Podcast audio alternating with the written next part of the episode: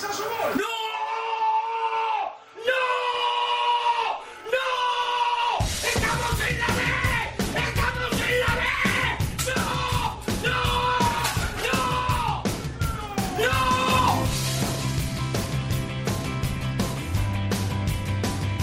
Esto es fútbol. Con Alex Salguero.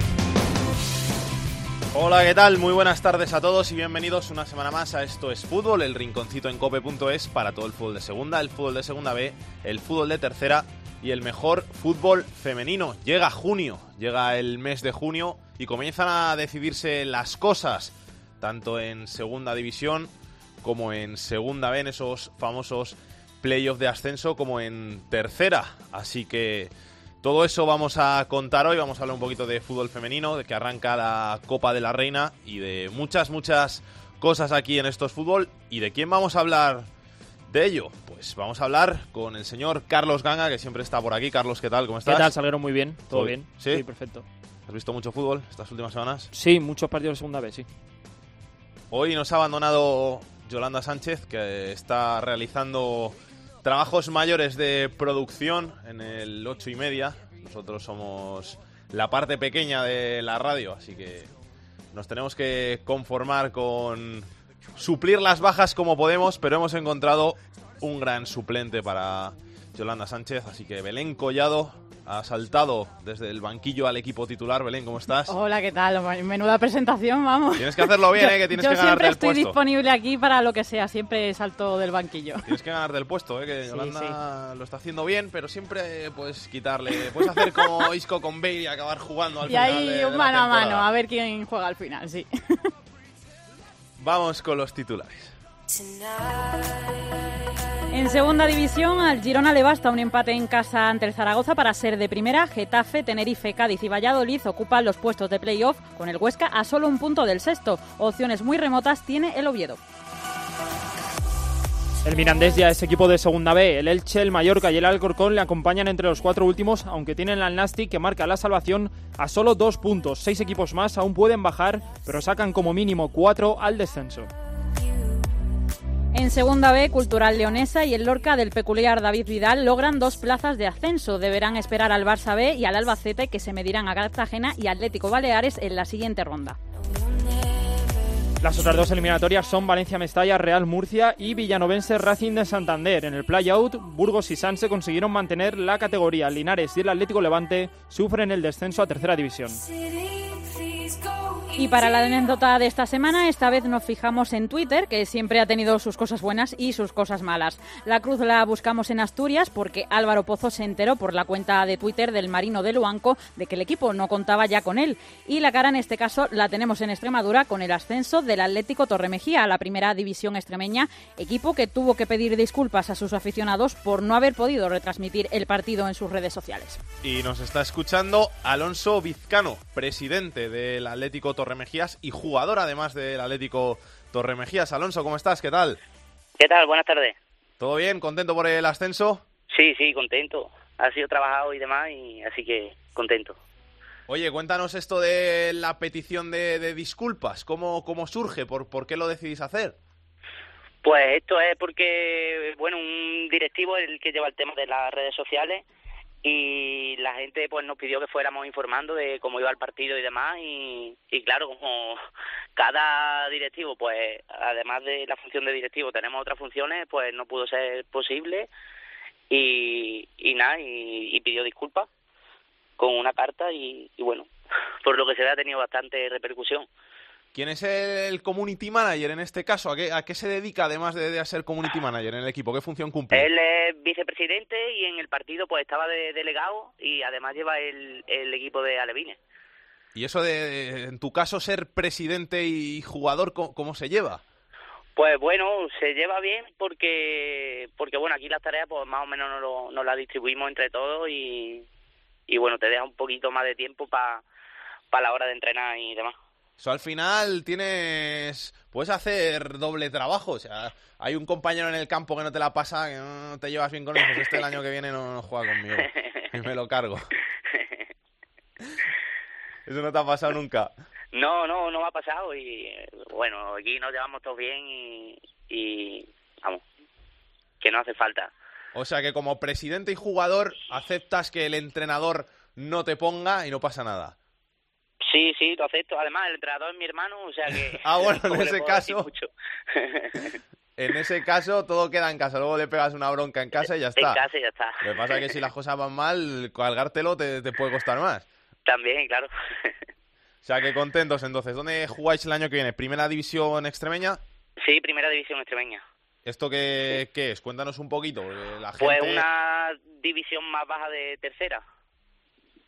¿Y con opciones de, de intentar el ascenso a, a tercera o nada? No es algo Oh, que, que ni os bueno. planteáis de momento, ¿no? Eso de Disfrutar y ya está. de sí, disfrutar y vamos, me imagino que el primer objetivo será eh, la permanencia y, y bueno, a partir de ahí pues ya veremos a mediados de temporada dónde nos encontramos y cómo estamos y, y ya se verá.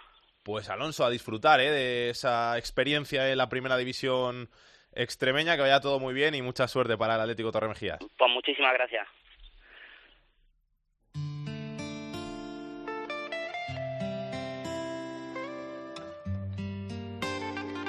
La segunda B en Esto es Fútbol. Solito te vas corriendo.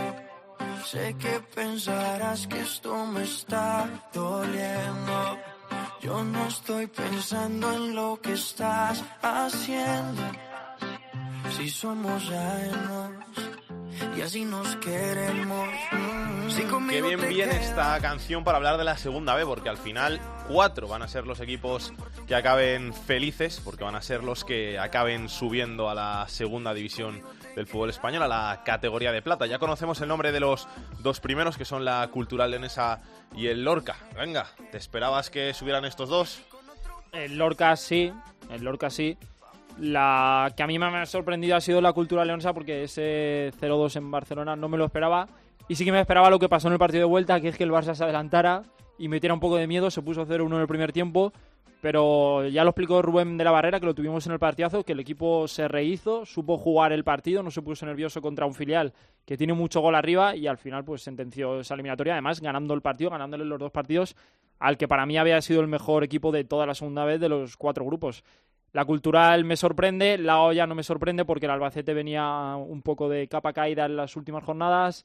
Eh, la olla Lorca con. Perdón, el Lorca Club Fútbol Club, que ya no se llama la olla Lorca. De verdad, es el Lorca Fútbol Club. Eh, con David Vidal, bueno, pues en ese cambio en las últimas jornadas realzó un poco el rendimiento de los jugadores y David Vidal, pues es un entrenador con mucha experiencia que empató a cero en la ida, empató a uno en la ida, perdón, y supo jugar el partido que tenía que hacer. Muy bien, lo hicieron la Cultural y, y el Lorca. Habrá que ver ahora cómo quedan las cosas ahí en, en Albacete y en, y en Barcelona, porque muchas veces han acabado subiendo al final los primeros, pero hay ocasiones en las que es un Sí. varapalo tan duro que luego rehacerte otra vez y ponerte a pelear cuesta y al final pues Sí. puedes acabar sin, sin el precio de ascenso. Sí, le pasó, por ejemplo, al Castilla el año pasado, eh, fue campeón, le tocó el Lucas Murcia, que acabó subiendo a segunda división, le ganó en, en ese duelo de primeros. La siguiente ronda me parece que al Castilla le tocó el Lleida y el equipo de Ramis, entonces entrenado por Ramis, ya no fue capaz ni de competir y, perdió muy claramente ante el Lleida y el factor psicológico pues sí es, un, es muy importante para, para, para esta siguiente eliminatoria y el Barça B con gente joven, pues bueno, ya veremos cómo le afecta. Lo va a tener complicado. Mucho ojito con Rubén de la Barrera, que me empezaste tú a hablar de él a principio de temporada. Le hemos ido siguiendo y el año que viene en segunda va a dar más que un susto. Igual acaba dando el salto a primera antes de lo esperado. Es que a mí me da la sensación de que en el fútbol actual eh, están triunfando más los entrenadores jóvenes que las viejas glorias, por llamarlas de alguna forma. Hablamos de, de Luis Enrique, hablamos de Zidane, hablamos de entrenadores muy jóvenes que tienen otra, otra filosofía, otra manera de tratar al jugador, más mano derecha, como se solía decir, eh, ser más amigo de los futbolistas, no esa mano dura, y yo creo que al final eso se impone y Rubén de la Barrera es un entrenador de eso, y también creo que los entrenadores jóvenes de hoy en día le dedican mucho más tiempo al scouting del rival que los entrenadores más veteranos. Y eso, eh, eh, en esta era de la tecnología, que tenemos todos los partidos de todos, podemos ver todo, todas las estadísticas y todo, es fundamental. 43 años después, la Cultural Leonesa, que regresa a la segunda categoría del fútbol español, la división de plata, la Liga 1-2-3, y jugará el año que viene por el ansiado ascenso a primera que buscan muchos equipos en esta categoría. Pero eso quedará para la próxima temporada. Ahora toca felicitar a Cultural Leonesa, toca felicitar al conjunto de León y nos está escuchando su director general, Felipe Llamazares. Felipe, ¿qué tal? ¿Cómo estás? Hola, muy bien, estupendamente. Después de conseguir el ascenso, eh, no podíamos estar de, otra forma. Enhorabuena, felicidades, todas esas cosas que se dicen y espero que ya lo hayáis disfrutado y lo habráis celebrado como se merece. Sí, estas cosas eh, se disfrutan y, se disfrutan mucho. La verdad que se hace larga la temporada, pero cuando llegas al final y consigues el objetivo, lo, que toca es disfrutarlo y sí, sí que, sí que lo hemos hecho. Todavía lo estamos haciendo. Habíais sido los mejores de, de toda la fase regular en Segunda B, de los 80 equipos, el mejor equipo fue la Cultural Leonesa. Conseguisteis derrotar al otro equipo que había sido campeón de su grupo en el grupo 3, el Barça B, así que podemos decir que merecido el ascenso. Hombre, yo creo que sí. A veces los números no, coinciden con, el resultado de un playoff final, pero los números de la liga regular eran los mejores de segunda vez. Y, luego, bueno, teníamos que enfrentarnos con otros grupos y, y, yo creo que sí, que sí que sí que es merecido. Ahora mañana nos enfrentamos a la olla en el, en el partido de ida eh, y el domingo siguiente en, en León otra vez con la olla para definir ya si realmente somos los campeones de toda la segunda vez. ¿Motiva eso de ser el campeón de la segunda B? ¿Se ha preparado el equipo para ese duelo con, con el Lorca como, como, se merece o después de toda la semana de, celebración? Quizá es un partido que, vale, puedes quedar campeón de segunda B, que es más un, un título meritorio, pero no importa tanto. Bueno, lo que es cierto que, que después de, de, conseguir el objetivo, que es el ascenso, baja la intensidad y la, el interés. No cabe duda que, cuando juega la cultural tiene que ganar todos los partidos que juegue, pero, pero realmente el objetivo era el partido del ascenso. Ahora, pues hay que jugarlo, eh, vamos a intentar ganar, pero no tiene la intensidad ni, la, ni, ni el interés que puede tener un partido por conseguir el, el ascenso. Volviendo a esa eliminatoria con, con, el Barça B, a ese partido en el que conseguisteis el, el ascenso del pasado fin de semana, ¿sufristeis mucho? Porque al final eh, veníais con el 0-2 de, Barcelona, jugabais en casa, conseguisteis el, ascenso, ¿os lo hicieron pasar mal? Sí, sí, porque en la primera parte marcaron ellos primero. Eh, el Barcelona es un equipo, el Barcelona es un equipo joven y que te con muy buen ataque y, que nos podía hacer perfectamente dos goles. Eh, y no es lo mismo un partido regular de línea de liga regular que pierdas, o sea, que ganes en, en su casa eh, que lo que puede ser un, un partido playoff que va toda vida o muerte. Entonces todo podía pasar y sí que lo pasamos mal hasta que metimos el segundo gol nuestro que ya lo vimos todo más fácil. Y además que jugar en, en un campo como, como el Reino de León, ahí con, todo el apoyo de la gente, eso tiene que motivar, ¿no? Tiene que ser un plus más y, y además el poder celebrar el ascenso en casa. Sí, no cabe duda que jugar un partido con 14.000 personas y eh, presionando, eh, eh, animando, esto es un plus más para todos los jugadores. Y por eso quizá también fue un shock cuando nos metieron un gol que, el estadio se quedó totalmente en silencio, porque ahí también podía empezar eh, el miedo a, perder. Pero con un estadio como el que teníamos y una ciudad volcada como se ha volcado con, con el club, era complicado que, que perdiéramos y, como así pasó, pues al final ganamos 2-1. Felipe, ¿cómo está la ciudad? ¿Está muy, muy ilusionada con, con jugar en segunda el año que viene? Sí, la, eh, la ciudad es totalmente volcada, ha habido un cambio radical. Eh, ha bajado el nivel, el, la media de edad, hay muchos niños. Eh, el otro día había gente mayor llorando que, que hacía, claro, 43 años que no veía su equipo en segunda división. Eh, ha habido un boom en la ciudad y en la provincia eh, con la cultural que nosotros tampoco esperábamos. Sí es cierto que el Leones necesita, necesita estímulos y necesita reivindicarse por, su tierra y, han cogido todos la bandera de la cultural como, como algo propio y de lo que se sienten orgullosos. Y esto es quizá el, principal objetivo o el primer objetivo que nosotros hemos conseguido y de lo que nos agrada más, ¿no? Que, que todos los leoneses que estén en León y fuera de León, al final su cultural la tienen como una bandera y como una como un elemento a defender. O sea, que ahora vas andando por, por León y ves gente con camisetas del Barça, con camisetas del Madrid, gente con camisetas de la Cultural. Sí, este fin de semana fue un, fue un hervidero de, gente con bufandas, camisetas y, con todo tipo de, de eh, enseñas de, de, la Cultural y de León. eh, muy poquito se vio de, de, de camisetas del Barça, casi ninguna. Era todo camiseta de la cultural. ¿De la celebración podemos contar algo, algo que, que, nuestros oyentes puedan saber o es algo que queda en secreto en, no, entre vosotros? Eh, la celebración es lo que se hace en estos casos, una cena para todos los familiares y amigos de, de que fueron casi 300 personas y luego pues acabó en una discoteca hasta, hasta, hasta tarde donde también los jugadores normal, normalmente dan rienda suelta después de 10 meses trabajando duramente y, y divirtiéndose. Al día siguiente salimos con el autobús que fue también un espectáculo, estaba todo León en la calle, eh, a una recepción en el ayuntamiento que salió al balcón, lo típico en estos casos, con casi eh, 5.000 personas habría, habría abajo animando a los jugadores, luego los jugadores se mezclaron con la afición también, y bueno, pues este tipo de cosas que, que hay que hacerlas, que viene bien y que es bueno para jugadores y para toda la afición que ha estado esperando ese momento. Te tengo que preguntar también, Felipe, por, por el año que viene, por el proyecto de, del año que viene. ¿Ya estáis empezando a, a pensar lo que, lo que va a ser la cultural en segunda, los jugadores con los que os vais a quedar? ¿Vais a intentar mantener el bloque o no se puede decir nada todavía? Sí, está todo. Nosotros venimos trabajando desde enero. La gran ventaja de esto es que nosotros estamos trabajando en un proyecto más que en un ascenso, que es más importante. Entonces, en el proyecto estaba planteado ya desde enero el director deportivo Oscar Cano y el secretario técnico eh, Santi Santos vienen trabajando en, lo que hay que hacer en el equipo a nivel deportivo. Hay mmm, bastantes jugadores continúan porque así lo hicimos al principio. Eh, sí es cierto que la plantilla se va a unos 25 jugadores y tendremos que meter más jugadores, pero en las próximas semanas, con los nombres que están encima de la mesa y alguno que, que nuevo, dejaremos la estructura o por lo menos las opciones técnicas. Luego a nivel presupuestario, pues también va a estar en, el lado de, de, la gente de León, es decir, aparte del dinero que se reciba de la, de la televisión, el presupuesto estará basado en lo que consigamos por ingresos por, por abonados y ingresos por publicidad. Eh, cuanto más abonados y más eh, patrocinio que encontremos en la ciudad de León, nuestro presupuesto será mayor y podremos ir a por una plantilla mucho más competitiva.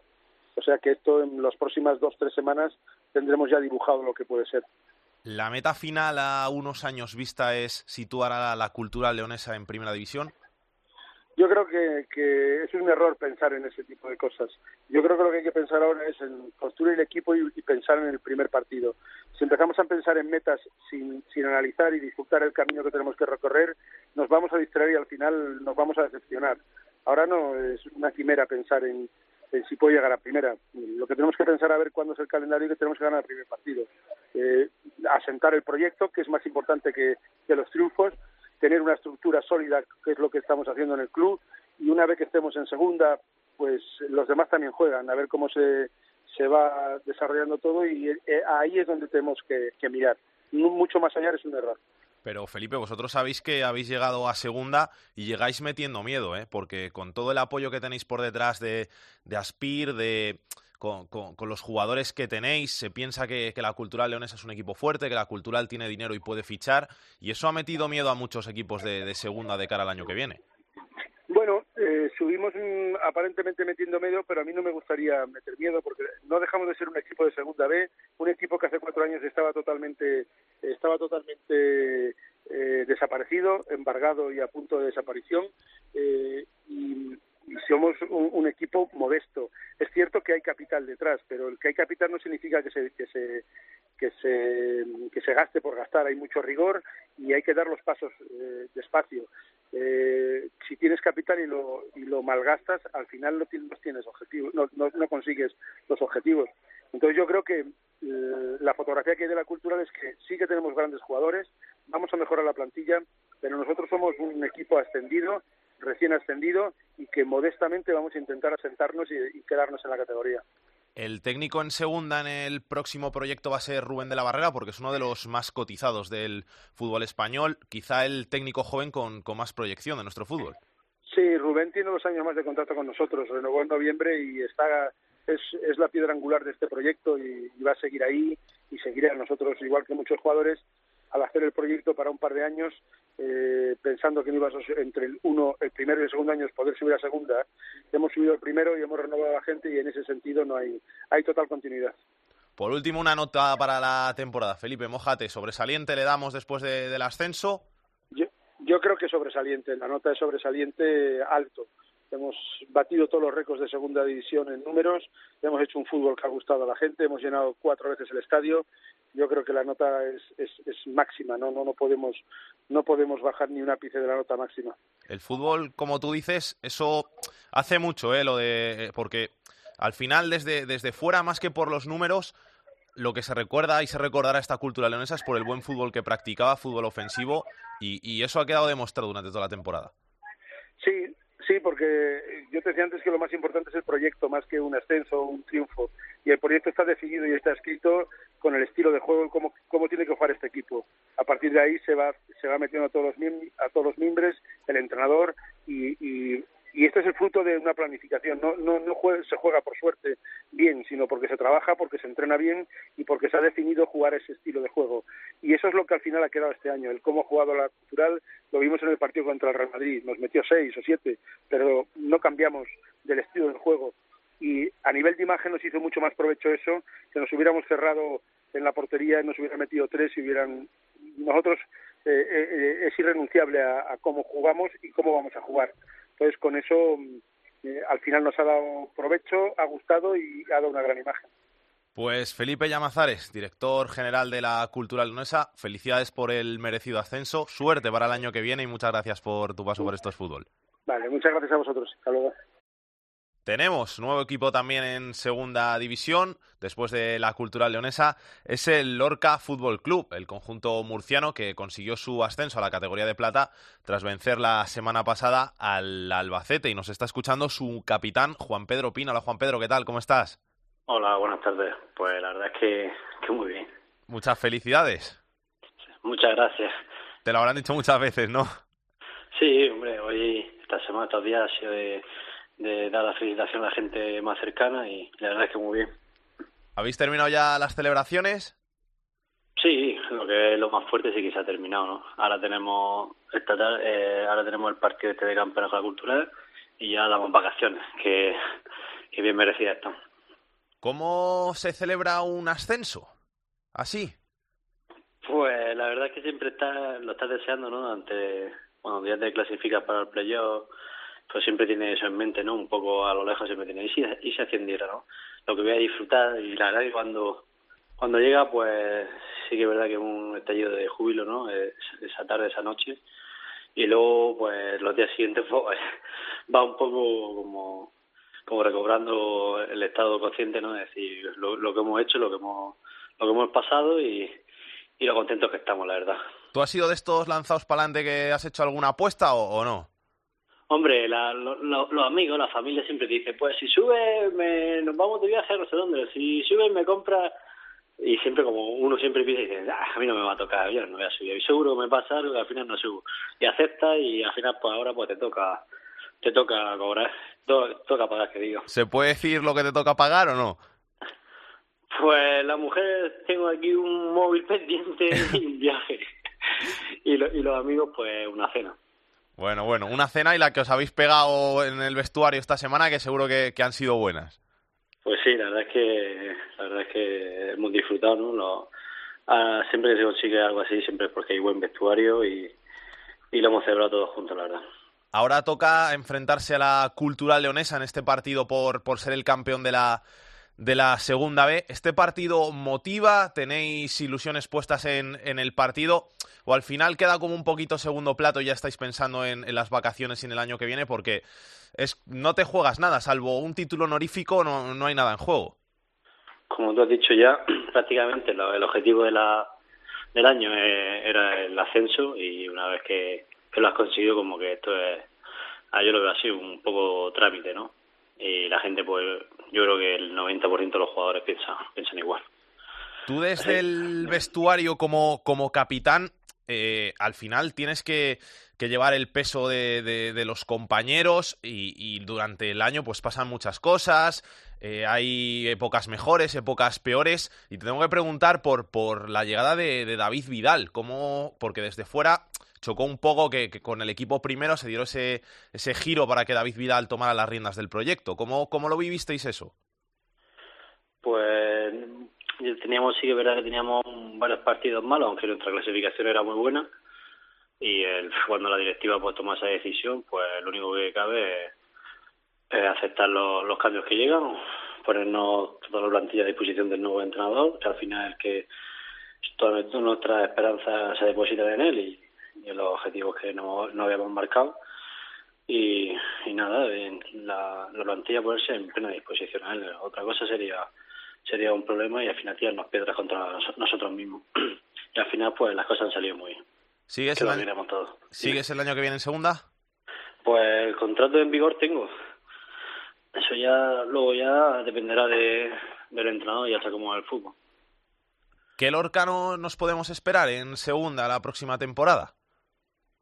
Pues yo creo que va a ser un proyecto muy fuerte para, para la segunda división porque nuestro presidente yo creo que tiene esa mentalidad de no pues de no decir bueno me he colocado en segunda y a ver qué pasa creo que va a apostar por tener un grupo muy fuerte y, y ya sabemos que en el fútbol dos y dos no son cuatro pero bueno que a priori lo van a dar todo para, para estar lo más arriba posible Vamos, que el Lorca promete llegar a segunda metiendo miedo.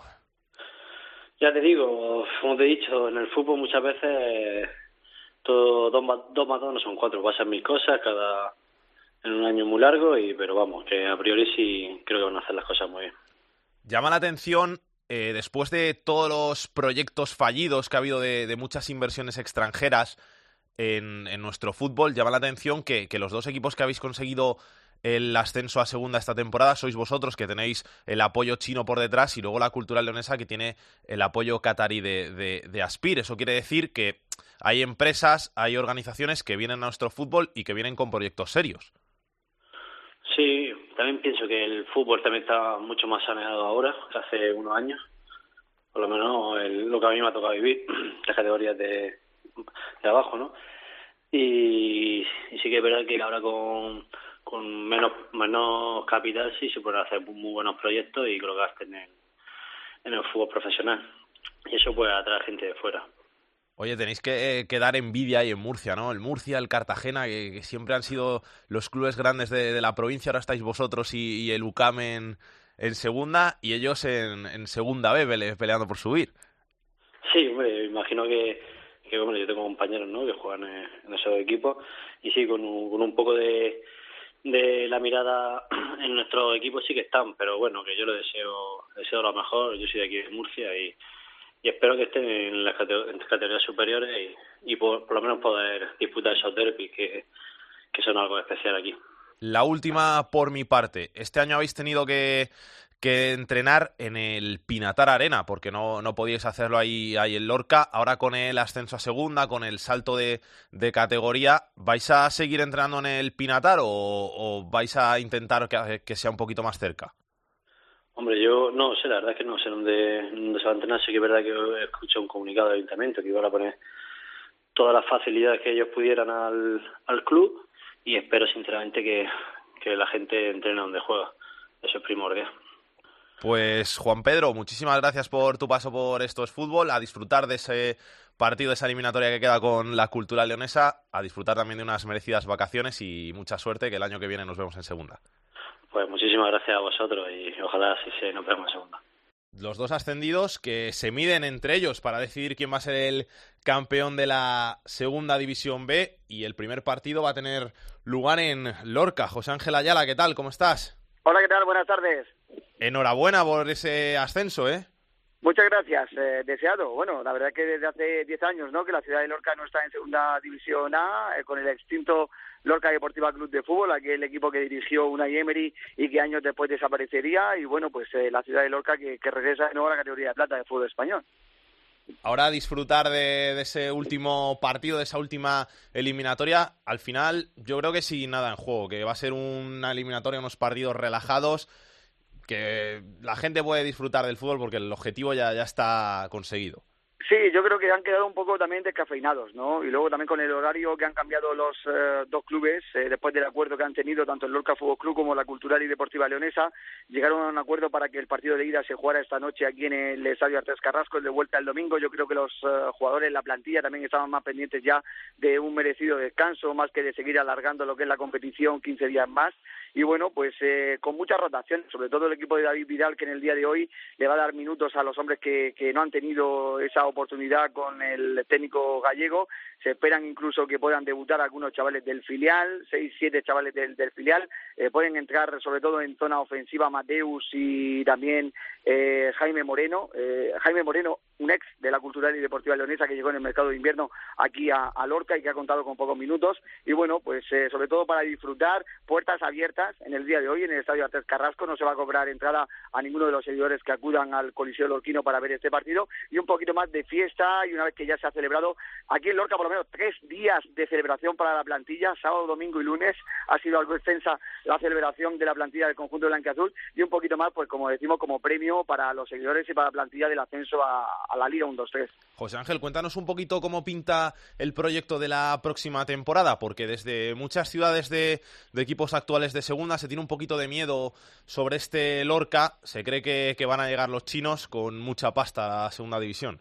Bueno, eh, pasa, van a llegar y de hecho ya este año, bueno, yo creo que el simple hecho de gastarse cuatro o cinco millones de euros esta temporada en ese ascenso es un presupuesto bastante importante, ¿no? Eh, recordemos que aquí, por ejemplo, había jugadores como es el caso de Abel Gómez, un ex del Cádiz que ha venido compran, eh, eh, cobrando una importante cantidad de dinero hasta final de temporada, el chileno Pepe Rojas, internacional, campeón de la Copa América 2015 con Chile, cobrando 400.000 euros desde enero hasta la fecha en la, en la que estamos, o sea, golpe de talonario, un fichaje caído por parte de, del empresario asiático Schubenbau, pero luego nos tenemos que remitir también un poquito a lo que son los ratios y a lo que es el tope salarial que impone la, liga, ¿no? Eh, nos comentaban, hoy hemos estado hablando con gente del club, porque se oía por aquí, por la región de Murcia, que incluso a lo mejor el presupuesto para el año que viene podía ser de 20 millones de euros o rondando los 20 millones de euros.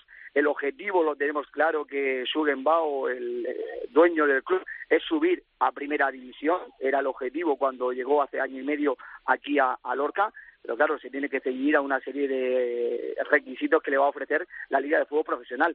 Y efectivamente, eh, miembros del club ya nos han informado que, que, bueno, ayer estuvieron ya reunidos en la Liga de Fútbol Profesional, que les han dicho que tienen que seguir una serie de condiciones que les van a imponer y bueno, pues eh, tendrán que ceñir a ese presupuesto. Si fuera por Schugenbau, si fuera por una serie de empresarios que ya empiezan a estar alrededor de ese empresario asiático y que quieren invertir aquí en Lorca, seguro que el caso sería superior a esa cifra incluso de 20 millones de euros, pero se tendrán que ceñir a lo que diga la Liga de Fútbol Profesional. Ilusión, optimismo desde el ayuntamiento, desde el club, desde los jugadores, la afición. La ciudad parece que empieza a despertar un poquito de nuevo el fútbol y empieza a despertar ese sueño que tenía con equipos anteriores y todos pendientes de lo que puede hacer este empresario Schugenbau, cuyo objetivo en los próximos años es colocar al, al fútbol en Lorca, en la región de Murcia, en primera división. Gracias, José Ángel. Un abrazo. Un abrazo.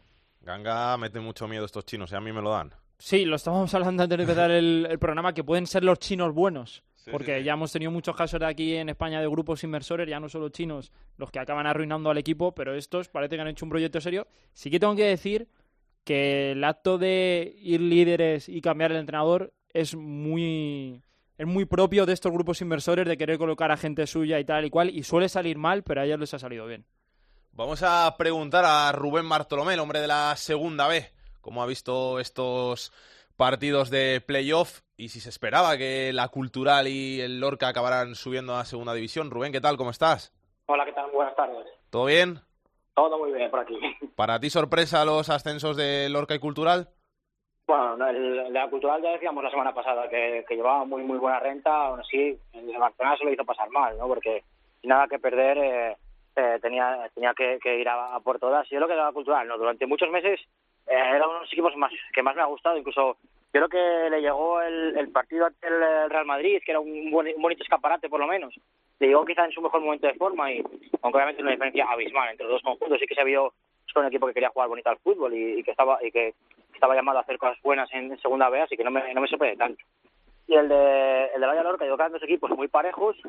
Decíamos eh, hace una semana, ¿no? Que qué importante el gol de Abel Gómez para eliminatoria, pues al final sí, porque sin ese gol estaría ahora mismo el, en segunda y, un gol con, que además ha ido con el doble valor, con el valor doble de los goles fuera de casa, fue por lo que ha extendido.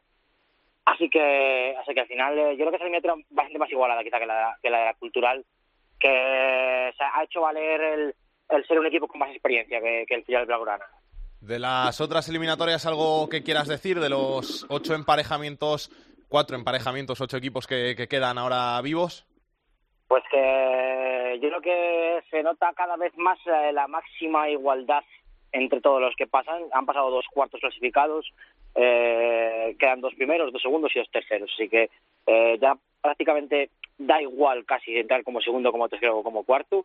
eh, y que cada lo que más importa es, es cómo llegues al, al final de la liga. Los equipos que hemos visto que, que llegaban eh, muy fuertes este final de liga, como puede ser el caso del, del Baleares, que entraba, que entraba las últimas semanas, el caso del Murcia, que llegaba muy fuerte, eh, pues se ha demostrado que, iban eh, muy bien y pues equipos que llegaban un poco más justos como Toledo o como o como el Pontevedra que se metía ahí con la, con la lengua afuera pues no, no han podido competir así que empieza a cada vez más la igualdad. Yo creo que cada vez es más fácil conocer eh, cómo juegan en otros grupos y, y no hay tantas diferencias así que ahora mismo lo que importa es llegar fuerte y eso va a hacer que incluso equipos que, que, que pasan esta ronda como primeros como es el, el Barcelona B y el Albacete además de reponerse del golpe moral que significa quedarte fuera de la eliminatoria de campeones aunque se enfrenten a dos cuartos van a tener que sudar mucho para para poder eliminarlos. Para ti, favoritos, si te tienes que mojar. Bueno, el Racing me gusta mucho, yo creo que, que es favorito frente al, frente al Villanovense, ¿es? Sí, y, y luego, bueno, pues los demás que son, bueno, también, bueno, porque los primeros, a ver, Barcelona B, durante toda la temporada ha hecho un, un, fútbol muy, muy, muy, muy, bonito y, y, y además eh, venciendo a casi todo el mundo, no sé qué, que también debe tener la victoria de favorito igual, igual que el Albacete. Y, y en la otra eliminatoria, a ver si me acuerdo quién son. Murcia, Valencia, Mestalla y ves algo y Baleares, Albacete. Eh, bueno, tío, Albacete como, como campeón, yo creo que, que tiene que ser favorito por, por eso, y luego el Murcia. El Valencia Mestalla juega muy bien, es un equipo que muy goleador, un equipo muy atractivo, pero es que se va a enfrentar al equipo, eh, a este Murcia que mete el 1-0 y no se juega más, así que va a ser un duelo de dos estilos muy distintos, pero bueno, el Murcia es que llega como un tiro y además con un estilo, un estilo muy marcado, yo creo que también es de los de los grandes favoritos al ascenso, incluso por encima de los que han quedado primeros del grupo. Gracias, Rubén. Hasta la semana que viene. A vosotros, adiós. Ganga, ¿tú tienes favoritos? Sí, sí, sí. Del, del Baleares Albacete yo me voy a mojar y voy a apostar por el Baleares, por aquello de que llega muy enchufado, el Albacete viene de perder la eliminatoria y eso suele pasar factura. Y también porque ganar en, en la isla es súper complicado porque allí hace mucho calor, el campo es pequeño, muchas veces hay viento y ese partido es muy, muy difícil. En el Villanovense Racing sí que veo bastante favorito al Racing de Santander. En el Valencia Real Murcia creo que va a ser la eliminatoria más bonita y con más goles, porque a pesar de que el Murcia, como ha dicho, pues eh, tiene un estilo ahí de encerrarse, de intentar hacer pocos goles con la dinamita que tiene arriba, va a marcar y, va a abrir mucho la eliminatoria, sobre todo en casa del Valencia. Y del Cartagena Barça B, tengo que decir que no me parece el mejor rival para el Barça, porque el Cartagena precisamente también es otro equipo de los que intenta hacer los partidos a pocos goles, va a llevar la eliminatoria a un terreno como se lo llevó el Alcoyano y a ver cómo reacciona el Barça B, porque en el grupo 3 contra equipos que hacían lo mismo ha sufrido bastante, pero también sí que hay que destacar el dominio del grupo 4 que ha, ha clasificado al Lorca, ha ascendido al Lorca Segunda B, a Segunda División. El Cartagena, el Villanovense y el Murcia han pasado a la siguiente ronda en el playoff, que es el único grupo que ha ganado sus cuatro eliminatorias. Hubo un año hace muchos, muchos años, no me acuerdo cuándo, pero hace muchos, muchos años, que subieron los cuatro equipos del grupo cuarto. Que fue cuando subió el Málaga B a, a segunda división. Míratelo, que, que- Claro, que me acuerdo de e- eso. Como en esta ronda no pueden coincidir equipos del mismo grupo, en la última sí, si se diera la casualidad de que no coinciden, pueden subir todos. Vamos a hablar un poquito ahora de todas estas eliminatorias.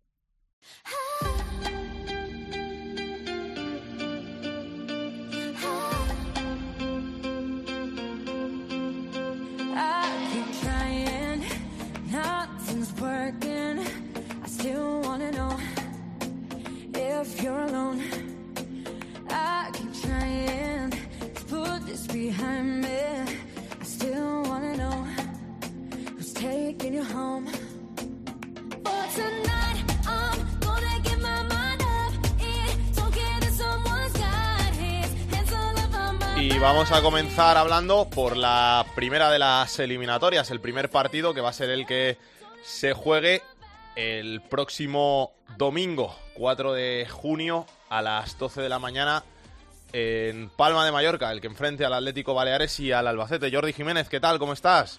Hola, muy buenas. ¿Todo bien? Todo bien y con un ambiente espectacular que se va a vivir otra vez, igual que contra el Toledo, en ese pequeñito campo que, tiene el Atlético Baleares, que recordemos que es un campo prestado, ¿eh? porque le cerraron su estadio, el estadio Balear, porque mm, hace unos años por un problema de aluminosis y desde entonces han intentado, eh, claro, eso es una inversión y cuesta dinero, han intentado eh, relanzar el proyecto de reforma que parece que ahora sí, de cara a la próxima temporada, esté en la categoría que esté, lo van a conseguir. Entonces están jugando en un campito pequeño, son Malfrid, que se va a llenar, 2.000 espectadores, es todo lo que cabe, se ha agotado el papel y han dejado tan solo ese cupo de entrada de obligatoria venta al día del partido. Y como te digo va a haber un ambientazo con la moral por las nubes eh, con un equipo que ha eliminado al Toledo que como decíais vosotros hace un momento hace valer el factor campo a su a su favor. No están para nada a disgusto con el hecho de tener que jugar el primer partido de la eliminatoria en su propia casa le están sacando partido como se demostró en la anterior, en la anterior eliminatoria. Cruce de caminos de algunos viejos conocidos, porque hay que recordar que el menta del Albacete, Tomeo Nadal, que ha hecho una magnífica temporada, es mallorquín, ha coincidido con algunos de los jugadores que están en el Baleares en eh, etapas pasadas en la cantera del Mallorca o en el Nasti de Tarragona, como por ejemplo con Chisco Hernández, el, goleador. Y bueno, pues un partido muy interesante que se va a vivir el, el domingo a las 12. Gracias, Jordi. Hasta luego. Enfrente estará el Albacete, que viene de sufrir un doloroso tropiezo ante el Lorca. ¿Cómo llega el Albacete a este partido, Antonio Sánchez? Hola, ¿qué tal? Muy buenas tardes. Pues eh, llega tocado, aunque la obligación de los jugadores y del entrenador de José Manuel Aira es decir que bueno, es agua pasada y que comienza pues una nueva una nueva etapa que han elegido o que tienen que tomar ahora el camino más largo para ascender a la segunda división A, pero lógicamente ha sido un auténtico mazazo y no te cuento entre los aficionados, había 3.000 en Lorca el otro día, es, es, que eso ya te indica, bueno, pues el ambientazo y la ilusión que había. Bueno, llegan tocados, pero también llegan con la ilusión de que eh, a pesar de que van a un campo que no es precisamente lo, lo idóneo para, para practicar buen fútbol, pero se han encontrado muchos de esos en el grupo segundo de la segunda B, de césped artificial, eh, campos mm, de unas dimensiones que no son precisamente las más grandes, las más idóneas, pero ahí es donde han hecho goles y ahí es donde han ganado partidos fuera del Calo Belmonte, por lo tanto, bueno, pues eh, ilusionados en el sentido de que si vuelven a ser el equipo de, la liga pueden sacar un buen resultado. Ya, si, si hablamos luego ya de la vuelta, ya eso ya lo, matizamos, pero desde luego para el partido de ida, eh, lejos del Carlos Belmonte, en Palma de Mallorca, yo creo que los jugadores van mentalizados de que pueden hacer algo importante, que pueden sacar un buen resultado. Un abrazo, Antonio. Otro para ti, adiós. El domingo a las 6 se jugará el Valencia-Mestalla Real Murcia. Rafa Villarejo, ¿qué tal? ¿Cómo estás? ¿Qué tal? Muy buenas, ¿cómo estás? ¿Cómo llega el Valencia a este duelo con el Real Murcia, uno de los equipos más en forma de estos playoffs de ascenso? Bueno, la verdad es que al Valencia Mestalla le ha estado pasando durante toda la temporada una, una situación que no esperaba. De inicio no planteaba ni mucho menos estar en el playoff de ascenso, ya sabemos cuál es el objetivo de los filiales y de hecho este año lo ha conseguido metiendo a dos futbolistas, a Soler y a Lato, en el primer equipo. Esa es la premisa número uno de los filiales. Y luego lo que pasa es que se ha ido encontrando con el paso de los meses en la situación de estamos ahí, estamos ahí, nos metemos en playoff, nos metemos en playoff y se han metido. Y se han metido y se han cargado el Celta B y está en la segunda eliminatoria y ahora ya sí que la situación ha cambiado y empiezan a creérselo y la verdad es que el subidón de haber pasado el primer tramo, el primer escollo frente al Celta B, ahora mismo yo diría que, hombre, no es que vayan a sacar pecho, no es que vaya de favorito, pero ya digo que es un subidón, eh, quizá la pena de, abrir eh, fuego en Mestalla, pero también apoyados precisamente en ese factor. Recordemos que hubo 12.000 espectadores, está movilizando a las peñas de que apoyan al primer equipo para que acudan como si fuera un partido de, del Valencia en primera división el domingo a Mestalla, así que bueno, aupados por eso, eh, yo creo que, que con el subidón de creérselo, de empezar a creérselo, que por qué no, hay que soñar con el ascenso a, segunda. Gracias, Rafa. Un abrazo, hasta luego. El rival del Valencia Mestalla en ese partido de ida va a ser el Real Murcia, el conjunto murciano que visita a las seis de la tarde la ciudad del Turia. Vicente Luis Canovas, ¿qué tal? ¿Cómo estás? Hola, buenas tardes. Pues bien, bien, esperando que llegue ese partido el próximo domingo, que la verdad se presenta muy apasionante con ya más de 40 autobuses de Murcia que van a viajar hasta Valencia en la tarde del, del domingo y la llegada de unos 4.000 aficionados hasta Mestalla. La verdad es que va a ser un éxodo de murcianistas el próximo domingo hasta las tierras valencianas. ¿Cómo llega el Murcia a ese partido? Porque el Valencia-Mestalla es una de las sorpresas de estos playoffs. Dejó fuera al Celta B, que había sido uno de los equipos más fuertes del Grupo 1 y de toda la categoría.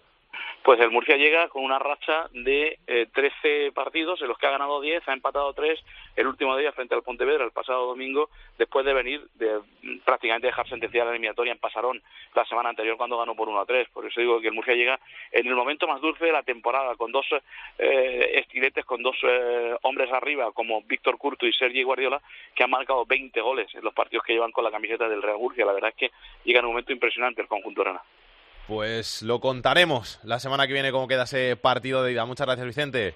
Gracias a vosotros. El domingo a las 7 de la tarde se jugará el Cartagena Barcelona B. Anaís Martí, ¿qué tal? ¿Cómo estás? Hola, buenas tardes. Muy bien, ¿y tú? Muy bien. Comenzando por el Barça B, en este caso que acabó primero en su grupo en Segunda B. Toca ponerse las pilas después de la eliminación ante la cultura leonesa y centrarse en intentar subir, aunque sea en el camino largo. Así es, bueno, los jugadores están muy mentalizados, ya contemplaban esta opción una vez supieron que les, tocaba la, la cultural en, en, ese primer partido del playoff. Eh, Gerard López se ha cansado de repetir en las últimas ruedas de prensa que el equipo estaba muy mentalizado de que igual les tocaba optar por el camino para subir. Están todos muy eh, confiados, animados y sobre todo teniendo en cuenta que la vuelta es en el mini estadio, pues todavía más convencidos de que esta vez sí que van a poder subir a segunda. Hace un año que están en esta, un par de años, perdón, que están en, segunda B y el sueño es que puedan volver a, a subir. Eh, el Cartagena, pues es un rival que lo tienen bastante, bastante estudiado y que los precedentes están a favor del, del Barcelona, repasando las últimas veces que se han enfrentado, pues eh, se han impuesto hasta en tres ocasiones, con lo cual el equipo los tiene bastante, bastante estudiados. La mala noticia es que no va a estar Chemi Fernández, que es uno de los jugadores más utilizados por Gerard López y que se lesionó precisamente en esa vuelta contra la cultural, se lesionó el menisco y ayer lo tuvieron que operar y será baja. Probablemente han dicho que, que durante un par de meses estará ahí recuperándose de ese menisco. Un besito, Anaís, gracias. Otro, hasta luego. El rival del Barça B, el Cartagena, que juega en casa. Maite Fernández, ¿qué tal? ¿Cómo estás? Muy buenas, y hace bien el filial en recordar solo los momentos buenos, que aquí también se recuerda un 5-1 a, a favor del Cartagena con Luis Enrique en el banquillo. ¿eh? ¿Eso fue en segunda? Pues ahora mismo, si te digo la verdad, yo creo que sí, que, que fue el primer año de, de segunda división. Lo tendría que mirar, pero es que al, al escuchar a Anaí me he acordado que la página del Barça solo recuerda los buenos. Está muy bien, así más, más moral para los chavales. Rival difícil, ¿eh? Rival duro. Nos Muy hemos cargado difícil. al Alcoyano, pero va a costar. La historia y el resumen de lo que pasa en Cartagena es antes estaban casi muertos y dudaban incluso si se iban a meter en el playoff. Ahora han pasado una eliminatoria y esto es plena alegría. Los jugadores eh, que han salido esta semana eh, dicen que ni siquiera han hablado demasiado todavía del Barcelona B, que saben perfectamente que es uno de los filiales más grandes del mundo y que cualquier jugador que puedan eh, estudiar o, destacar eh, va a ser tan bueno como el que pueda salir de, de sorpresa, pero que ellos están vivos, que están pensando en ellos, que están deseando que llegue el domingo y comerse el terreno de juego y que, bueno, pues lo único en lo que más se incide era en que los delanteros siguen sin marcar goles, pero incluso uno de los delanteros ha salido hoy y ha dicho que da exactamente igual. Si vuelven a ser un centrocampista y el lateral izquierdo del equipo, les vale y que ellos lo único que quieren es pasar la eliminatoria. Están muy ilusionados y en eso basan prácticamente, eh, bueno, pues el primer enfrentamiento aquí en casa. Otra vez eh, la premisa es no encajar gol para tener la oportunidad, jugando como juegan mejor fuera de casa, de dar eh, el golpe allí en Barcelona. Un besito, Maite. Un beso. La última de las eliminatorias que nos quedan para el ascenso a la segunda división es la que enfrenta al Villanovense y al Racing de Santander, el partido de ida que se jugará el domingo a las 7 de la tarde en tierras extremeñas. Rodrigo Morán, ¿qué tal? ¿Cómo estás? Hola, compañero, ¿qué tal? Muy buenas. Le pasó el Villanovense ante el Fuenlabrada, toca medirse al Racing, uno de los gallitos de la categoría, rival muy muy difícil para intentar seguir el liza en esta fase de ascenso.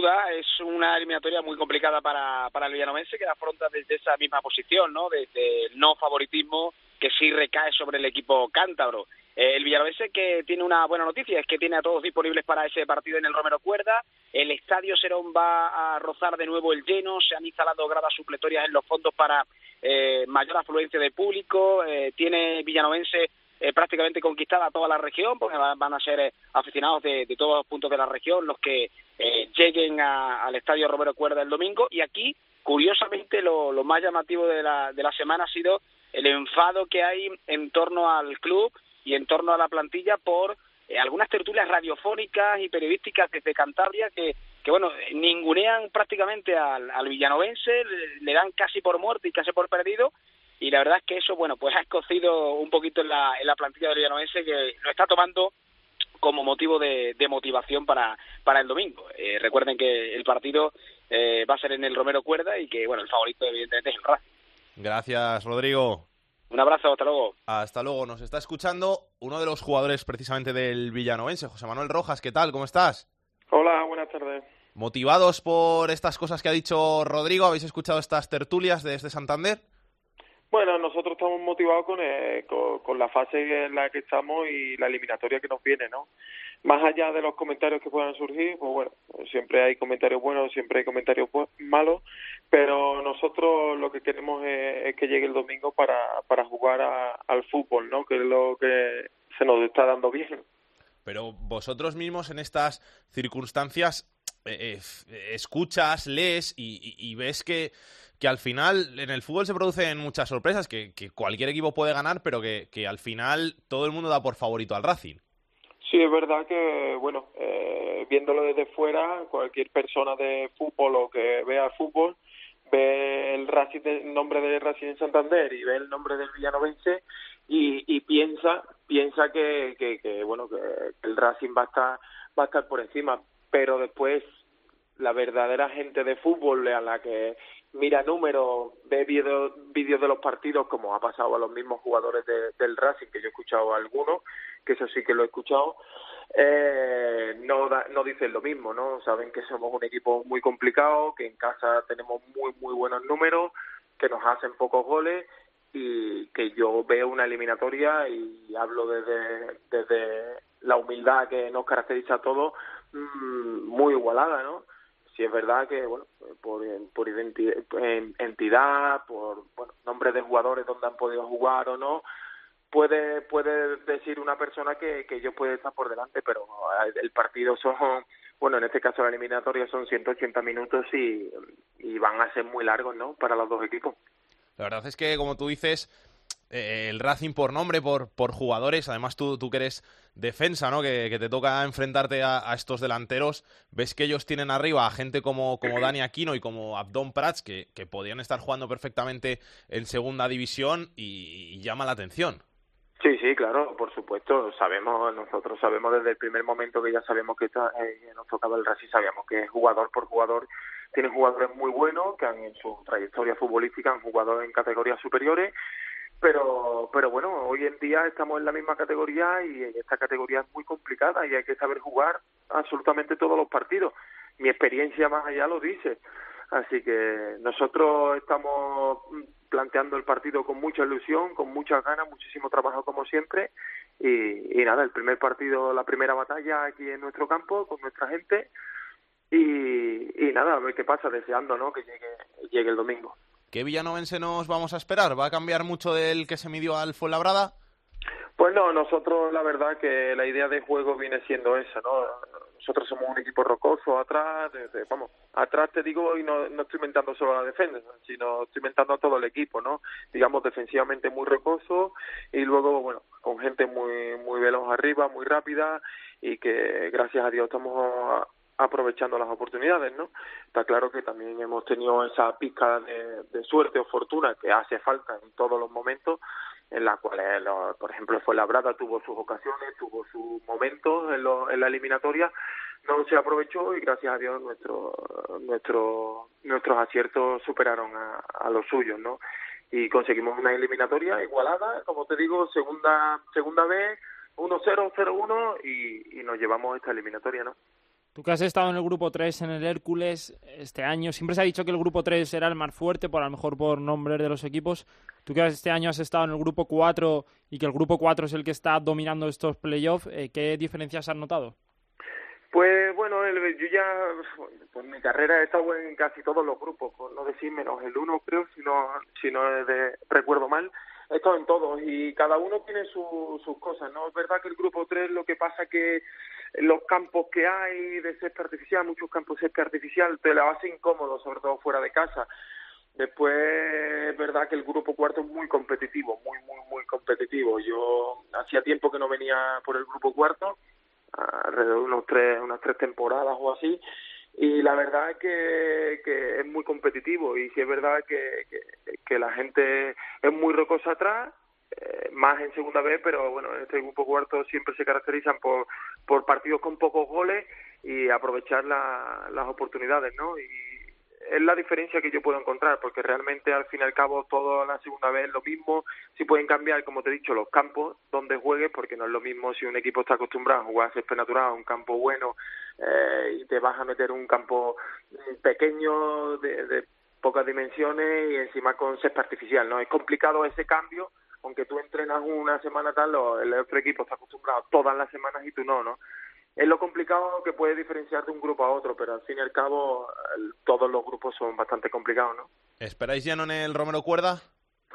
Esperamos, esperamos porque, bueno, lo necesitamos, es como, como todos los equipos necesitamos la afición, estamos deseando que, que la gente se vuelque, que está muy volcada, pero un poquito más, un, un pasito más, igual que vimos en esa eliminatoria, lo vimos a toda la gente que se desplazó ahí a Fuenlabrada, deseamos que se llene, que animen muchísimo, que nos den ese aliento en los momentos más complicados que habrá y, nada, y, dedicárselo a ellos también, ¿no? que, son parte grande de, de esto que está logrando el equipo. ¿no?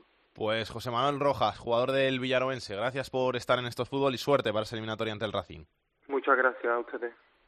Enfrente, como hemos dicho, el Racing de Santander. Gerardo Sisniaga, ¿qué tal? ¿Cómo estás? ¿Qué tal? Muy buenas. Sabéis que los tenéis cabreados a los de ahí de Villanueva de la Serena, ¿no? Por cosas que, que dicen que habéis dicho en las tertulias de, de Santander, que, que, que parece que, que el villanovense es un rival pequeño para el Racing. Bueno, no sé no sé qué tertulias habrá escuchado la plantilla del villanovense ni, ni si, bueno, eh, alguien se está encargando de calentar un poco el partido y cabrearles, que me imagino que será un poco estrategia también, ¿no? Para que lleguen al partido motivados.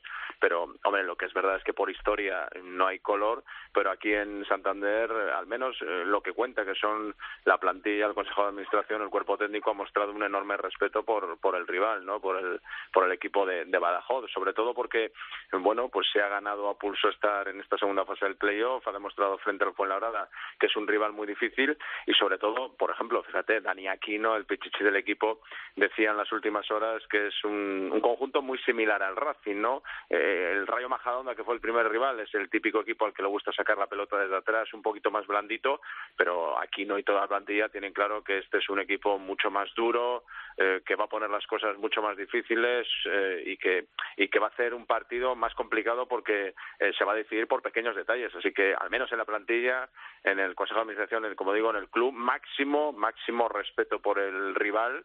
Y bueno, pues si algún compañero ha dicho que va a ser un equipo fácil, pues supongo que, que bueno, pues eh, de alguna manera eh, habrá ido un poco de sobradete, como se dice en estos casos, ¿no? ¿Cómo está el tema de la afición? Porque a Majadahonda sí que fue mucha gente, pero Villanueva de la Serena es un desplazamiento un poco más complicado. No, muy poquita gente. La verdad es que, fíjate, en Madrid, en Majadahonda, eh, fueron unos 2.000 aficionados y porque no se vendieron más entradas, pero aquí estamos hablando de un desplazamiento de más de seis horas.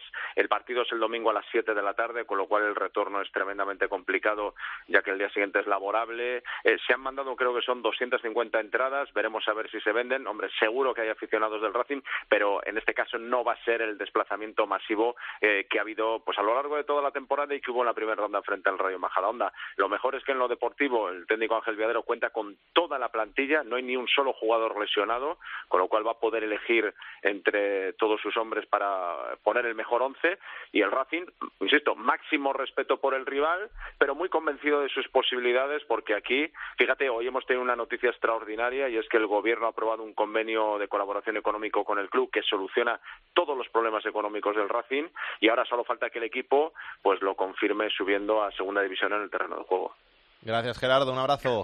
Un, abrazo fuerte. Hasta luego. Que pase Pedro Martín. El enfadato de Pedro Martín. Hola, Pedro. ¿Qué tal? ¿Cómo estás? Muy bien. ¿Y vosotros? Todo bien. ¿Qué tenemos que pues, contar? no, pues voy a hablar de la noticia de la semana, ¿no? En el fútbol que no es de ni de primera ni de segunda división, que es el ascenso de la cultural leonesa a, a segunda después de 42 años sin eh, militar en categorías profesionales del fútbol español. y esos 42 años, pues a los que nosotros, a los que nacimos con la leonesa, con la cultural leonesa en segunda división, pues nos hace ver lo mayores que somos algunos ya.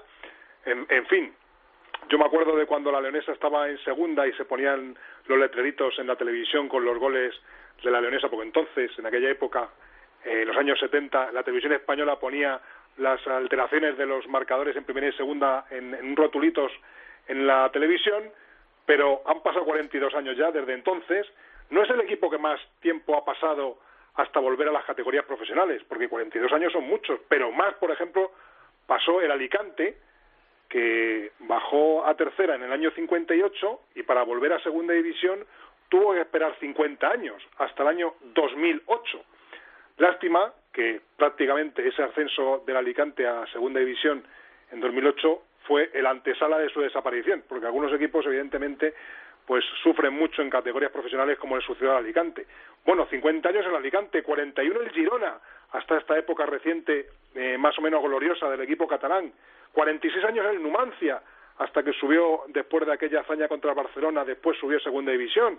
44 años el Real Unión, 44 años el Sevilla Atlético, incluso 42 años también el Alcoyano. Así es que la Leonesa ha pasado mucho tiempo, otros equipos incluso tuvieron más tiempo alejados, tuvieron más tiempos alejados de, la, de las categorías profesionales de fútbol español y evidentemente que a la cultural le siente muy bien este regreso a Segunda División. Te voy a poner deberes, a ver si lo sabes, que estaba aquí hablando antes con Ganga. ¿Tú te acuerdas en qué año subieron los cuatro equipos del grupo cuarto de Segunda B? Uno de ellos fue el filial del Málaga, el que subió. Uy, uy, uy, uy, uy, uy, espérate. A ver, si me das eh, 30 segundos... A ver, si a, ver, a ver, a ver. Hablamos, hablamos... Por cierto, a ver el Girona este año, digo, esta jornada, a ver si ya lo consigue, ya con el empatito valdrá, ¿no? Nos lo va a contar ahora Quique Iglesias, pero sí, sí, sí, parece que, que le puede valer con con el empatito. De hecho, necesita solo un punto para jugar en, en, en primera división y Sí. ya se lo merece el Girona después de tantos años. Vale, pues mira, ya lo he encontrado. Año 2002-2003. O sea, en el año 2003 subieron Algeciras, campeón del grupo cuarto, Málaga B, segundo, Ciudad de Murcia, tercero, y Cádiz, cuarto. Eso ya no puede pasar por no puede haber pasar cambiado. por lo sí. menos hay uno de otro grupo Suben que sube. tres. Pueden subir tres como mucho del mismo grupo, pero no cuatro. Pero lo que ha quedado claro es que Pedrito es un genio que en 30 segundos le hemos preguntado una pregunta totalmente al azar que no se esperaba y la ha sacado. Sí, sí, sí. Bueno, son cosas que tengo por ahí guardadas y, pss, y aparecen de repente. Un abrazo, Pedro. Venga, hasta luego.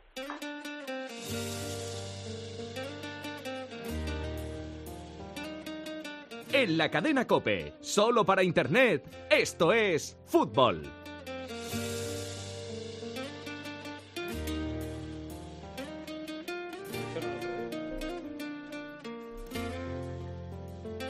Con el Levante ya en primera división, la semana pasada podíamos haber conocido el nombre del segundo equipo en ascender a primera. Podía haber sido el Girona, pero no consiguió ganar al Nastic de Tarragona, aunque esta semana entre el Zaragoza tiene una segunda opción. Quique Iglesias, ¿qué tal? ¿Cómo estás? Hombre, compañero, buenas tardes, hombre. ¿Qué tal el otro día en Girona con el partido? En, en Tarragona en este en caso. Tarra- en Tarragona estuvimos, sí, el Gil y yo para contar el supuesto ascenso del, del Girona, pero con- contamos la casi casi vi- virtual salvación del, del Nastic. Partido extraño, para que nos vamos a engañar. Primera parte muy fácil para el Girona y luego la segunda parte les pasaron por encima. Siempre te pasan estas cosas, ¿eh? Al final también fuiste tú el que estuviste en Lugo aquel año que estuvieron a punto de subir, ¿no? Sí, sí, sí, sí. Y luego en casa eh, con el Zaragoza, esa remontada, y el año pasado contra Osasuna. Sí, sí, sí. No, Vas a no, ser el hombre no digas- del Girona. No lo digáis muy alto, anda, que no me van a dejar eh, eh, entrar en el Montilivi el, el domingo. El domingo sí, ¿eh? Solo necesita un empate para ascender, o sea que lo tiene Y, el- y, facilito. el, y el Zaragoza un empate para salvarse. O sea que puede estar ahí... Blanco y en botella. sí, sí. Eh, me comentaba el otro día ah, eh, Juan Arias, mi compañero de Barcelona, que, que anda también, que se fija en estas cosas, que, que ha- se, han- se ha suspendido la cotización del partido Girona-Zaragoza en muchas casas de apuestas, con lo cual, bueno, pues es evidente que hay mucha gente que debe estar apostando al, al empate, que sería un resultado que les convendría a, a los dos, ¿no? Veremos cómo se las apaña Machín para eh, para solucionar el- los- las dos lesiones que tiene, que son eh, Pera Pons y Pablo Mafeo, dos habituales en la alineación que se lesionaron el otro día en, en Tarragona y no van a poder jugar. Me enseña aquí Ganga las cotizaciones en Bet365, 1,50 se paga el empate. La más barata de las tres, o sea que no es tonto Bet365. Bueno, pues 1,50 no está mal, no, no, no, no, es mal, mal la renta, ¿eh? teniendo en cuenta que van a quedar empatados. Oye, lo del otro día, el lío de Adai con, con los aficionados, ¿eso ya, ya está olvidado? Bueno, a fuerza, a la fuerza Orcan, ¿no? Es decir, sí, lo, lo ha intentado pasar página el, el, club y bueno, mm, aquí la prensa de aquí tampoco ha hecho mucha leña porque es evidente que fue un desliz, fue un mal momento, que fue un error en cadena, eh, primero por grabar, luego por distribuir esa imagen, luego por la persona, el jugador que, que pegó esa, esos insultos que no debió hacerlo. Eh, yo creo que, que el comunicado eh, que leyó el Magat, bueno, se podía haber hecho de otra, de otra manera, aceptando preguntas y afrontando con un poco más de valentía todo lo que pasó y bueno, fue un cúmulo de despropósitos, pero afortunadamente, bueno, la actualidad ha querido que, que, que el deporte pase por encima, ¿no? Gracias, Quique, un abrazo. Otro fuerte.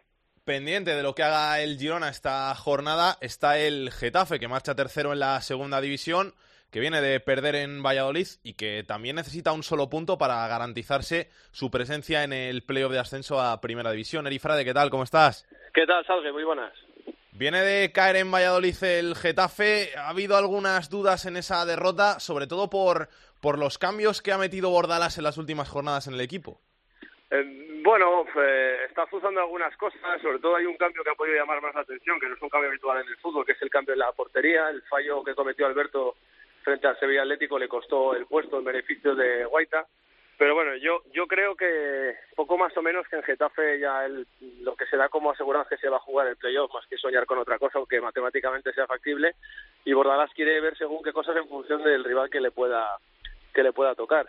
Eh, ahora el Getafe lo que tendrá que hacer será intentar ganar los dos partidos, más que nada porque también son dos partidos muy importantes para la lucha por la permanencia y lo primero que hay que intentar ser es profesional pero porque recuerdo que los rivales del Getafe son Almería y Mallorca y a partir de ahí, oye, ganar esos dos partidos, primero por eso que te cuento y segundo, no vaya a ser que la providencia quiera que el Girona vuelva a verse en el mismo problema que se ha visto en años anteriores y que le han costado a Girona ascensos que seguramente había merecido.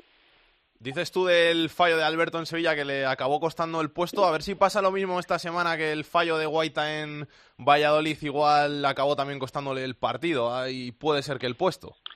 Pues no sé, eh, yo creo que va, va a ir mirando cosas y va a ir guardando gente, gente que viene muy baqueteada ya al final de temporada. Por ejemplo, eh, Pacheco ha sufrido un problema bastante serio en un hombro y cada minuto que juega es un riesgo y a lo mejor por ahí intenta evitarlos o por ejemplo Gorosito apunta a titular y lleva muchos meses sin, sin contar con la titularidad asidua y eso que fue importante en algunas fases de la temporada, eh, va, va mirando cosas, va mirando cosas porque plantilla tiene para moverse según qué puestos y luego pues donde no tiene recambio porque son gente de desequilibrante en la categoría pues va a intentar va a intentar protegerlos. Vamos eh, al final yo creo que la gran preocupación del Getafe es que Molina llegue sano y salvo al playoff, que quizás es el hecho más diferencial. El que cualquiera que se detenga a ver un partido del Getafe se dará cuenta que Molina en segunda división es demasiado. Es demasiado. Tú lo sabes, sabes que vas a ver muchos partidos que a veces parece que es un señor jugando contra juveniles.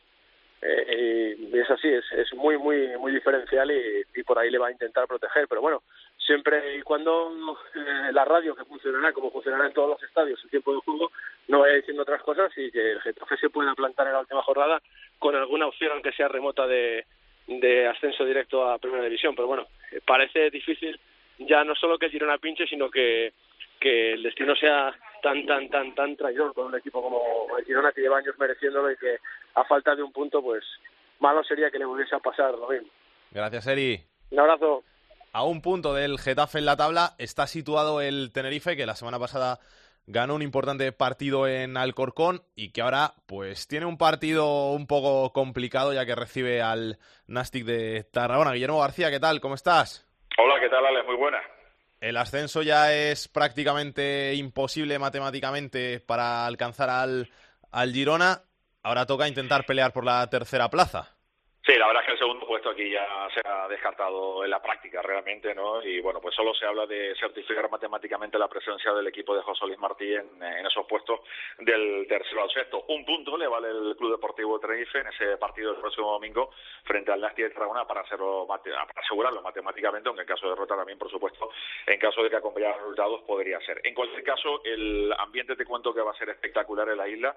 Eh, yo creo que el lleno está prácticamente cantado, tal y como vaticinaba hoy el presidente Miguel Concepción, eh, hay gran parte del papel vendido. Evidentemente, después los abonados tienen que, responder y tienen que estar también el domingo en el Rodríguez López, pero hay un ambiente de ilusión en la isla en torno al equipo. Después de esa victoria otro día en el municipal de Alcorcón, por el estado de forma de futbolistas como Aaron que ha sido la gran revelación de la temporada, Gaku Shibasaki, Tyrone, en definitiva, un poco la línea de ofensiva del Club Deportivo Tenerife. Vuelve a más de día y además, que ha estado tres semanas de baja, aunque ya jugó unos minutos el otro día en el municipal de, de Santo Domingo y como te digo, la gente está muy esperanzada de cara a ese partido.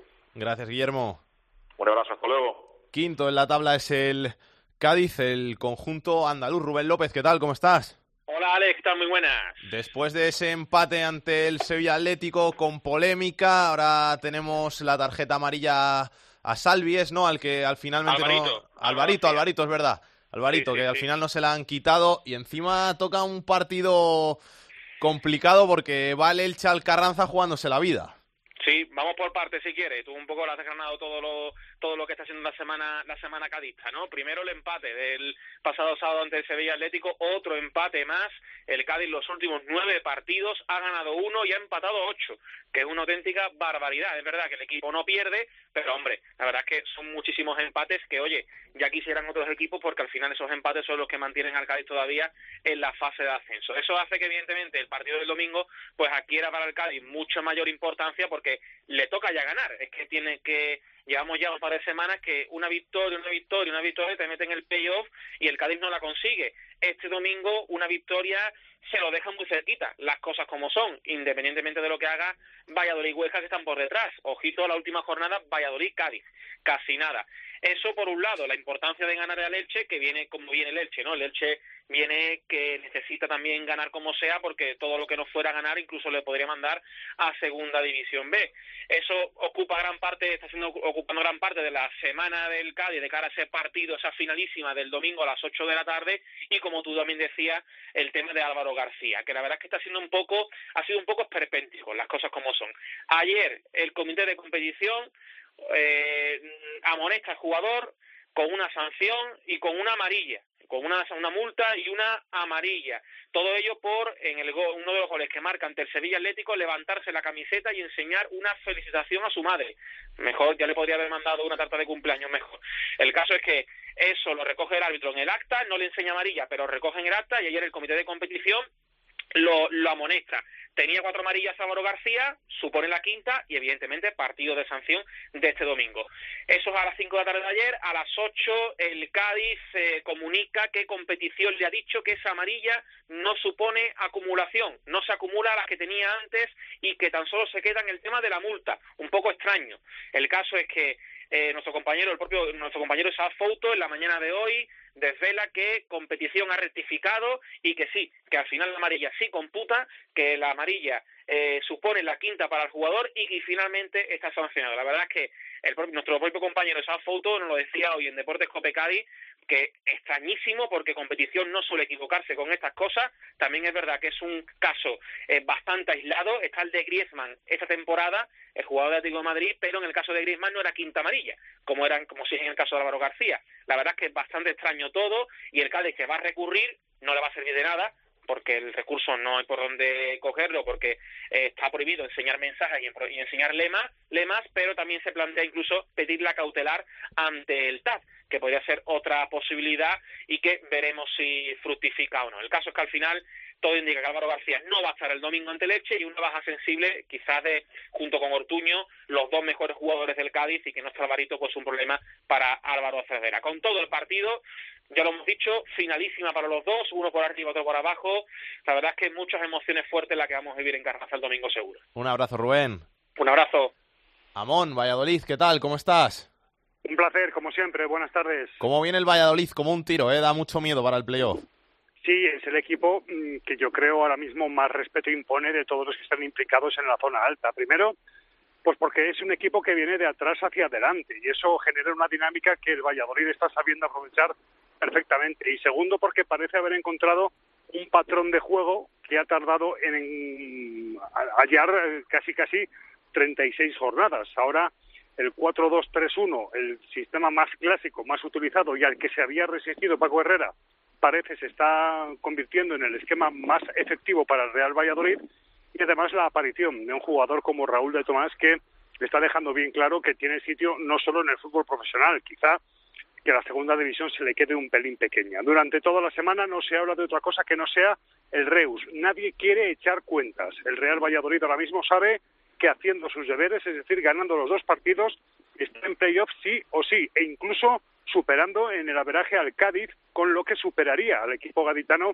en ese puesto de la clasificación, con lo cual no solo puede aspirar a ser equipo de playoff, sino que puede aspirar a ser quinto o cuarto, dependiendo de lo que haga el Club Deportivo Tenerife, que en las últimas horas, casualidades de la vida, se ha apresurado en confirmar el fichaje de Juan Villar para las próximas tres temporadas. Es una situación la que tiene Valladolid ahora mismo idílica, si la comparamos con la que tenía hace aproximadamente dos meses, en la cual estaba desahuciado y quizá mirando más por el retrovisor a los que venían de atrás que el horizonte de lo que podía tener por delante. Pero Paco Herrera ha tocado un pelín el esquema, ha tocado un pelín la disposición táctica y al final todo ha resultado. Eso unido a que jugadores como Isaac Becerra, por ejemplo, o Javi Moyano en lateral derecho han vuelto a encontrar ese punto de competitividad que no habían hallado desde el famoso 6-2 de Sevilla. Ahora mismo la ciudad está absolutamente ilusionada, incluso va a haber gente que por su cuenta se ha cancelado el viaje colectivo, visite Reus, una ciudad que no está precisamente cerca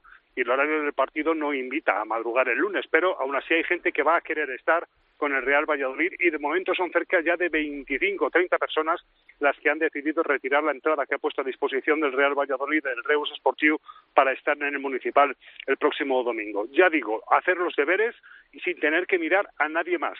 Si no consigues la victoria en Reus, tienes que esperar ya a lo que haga el Huesca ante el Numancia. Se confían los vecinos, pero tanto el Reus como el Numancia yo creo que llegan a este tramo de la competición prácticamente sin objetivos y sin peligros, con lo cual son dos equipos que igual te facilitan la operación o igual te hacen un destrozo ante la falta de presión.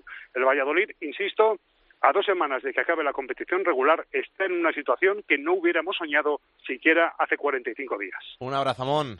Hasta luego. Pendiente de lo que haga el Valladolid y el Cádiz está el Huesca. Pablo Arrantes, ¿qué tal? ¿Cómo estás?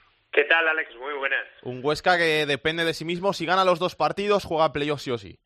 Sí, estaba escuchando a Mon y la situación de la Sociedad Deportiva Huesca es parecida. Bien es cierto que eh, está fuera, que está séptimo, pero depende de sí mismo por ese Valladolid-Cádiz de la, de la última semana. Y por ello pues eh, se ha intentado hablar no del partido de Valencia, de si el Levante en la última jornada va a seguir siendo igual de competitivo, si el Huesca está capacitado de ganar allí, y de toda la marea azulgrana que podría desplazarse para ese para esa hipotética final porque se habla incluso de 2000, 3000 personas que pudieran ir desde Huesca a Valencia.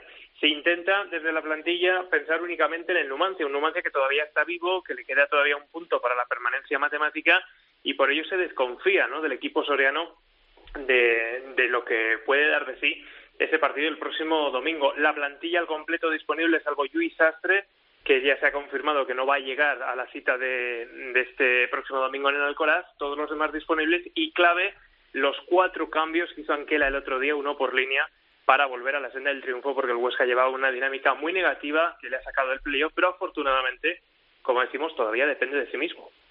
Gracias, Pablo. Un abrazo. Carlos, ¿cómo ves esto de los playoffs? Yo me, me mojo y creo que va a jugar playoff Getafe, Tenerife el Huesca y el que gane del Cádiz Valladolid en la última jornada. Yo creo que se va a quedar tal y como está. Que el Girona va a subir este fin de semana. No sé si empatando, ya hemos contado que le vale el empate tanto al Girona como al como al Zaragoza, pero yo creo que el Girona sí que va a subir y que la promoción se va a quedar tal y como está porque creo que el Huesca no va a ganar los dos partidos que tiene que jugar. Es que el partido en Levante del Huesca y en el de Valencia es, es, duro, el Levante en casa no se ha dejado ir, ¿eh? ha ganado casi todos los partidos, además le ha fastidiado a algunos de los rivales que tienen por ahí jugándose el playoff y va a estar complicado. Y luego ese Cádiz-Tenerife, o ese Cádiz-Valladolid, Valladolid-Cádiz en este caso en, en Zorrilla, que va a ser decisivo, pero puede ser que más para para ver qué posición ocupa cada uno en la tabla. El, Cádiz y el Valladolid van a estar pendientes en la última jornada de ese partido, pero es que jugar en el campo del Levante, último partido, despedida antes de jugar en Primera División. Roger que se está jugando el Pichichi, vamos, es que si yo fuera el Huesca no querría ir al campo del Levante para jugarme, meterme en el playoff. Y al Cádiz y al Valladolid en ese partido les puede valer el empate para meterse los dos, así que... A ver, a ver, a ver cómo ¿Cómo queda? Vamos a hablar ahora también de la zona de, descenso y vamos a comenzar hablando del Mirandés, que ya ha descendido a Segunda División B. Miranda, Félix Vargas, ¿qué tal? ¿Cómo estás? Hola, muy buenas tardes, compañero. Al final no pudo ser y el Mirandés, primer descendido de la categoría, recibe al Mallorca esta semana, que era un duelo directo, pero ya se ha quedado sin opciones la pena es esa, ¿no? Que no, haya ningún tipo de opción. El Mirandés, bueno, pues eh, ha jugueteado toda la temporada con el descenso, finalmente se ha consumado. Tras cinco temporadas en la élite, pues el Mirandés se vuelve a la segunda división B.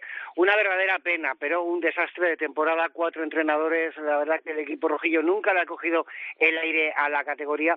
Y bueno, pues este encuentro podía haber sido a vida o muerte, podía haber sido muy bonito, precioso, pero el Mirandés perdía todas las opciones en la última jornada ya, bueno, pues ese equipo más como de Segunda División B.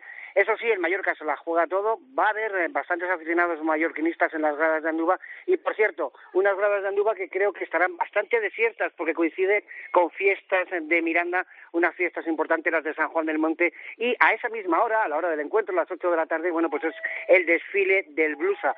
Desfilan por la calle principal de, la ciudad eh, todas las eh, blusas, todas las cuadrillas. Y, bueno, pues el municipal de Anduba ya va a tener una muy, muy floja entrada porque no tiene ningún atractivo este encuentro para el Club Deportivo Mirandés. Todo se centra ahora aquí en nuestra ciudad en, bueno, pues en quién va a ser el entrenador para la próxima temporada. Pablo Alfaro tiene encima de la mesa, bueno, pues una oferta de renovación. La directiva eh, con el cuarto entrenador de la temporada, bueno, pues ha quedado contento. Parece que había una reacción del equipo rojillo que, bueno, ha trascendido en el juego, pero no en resultados.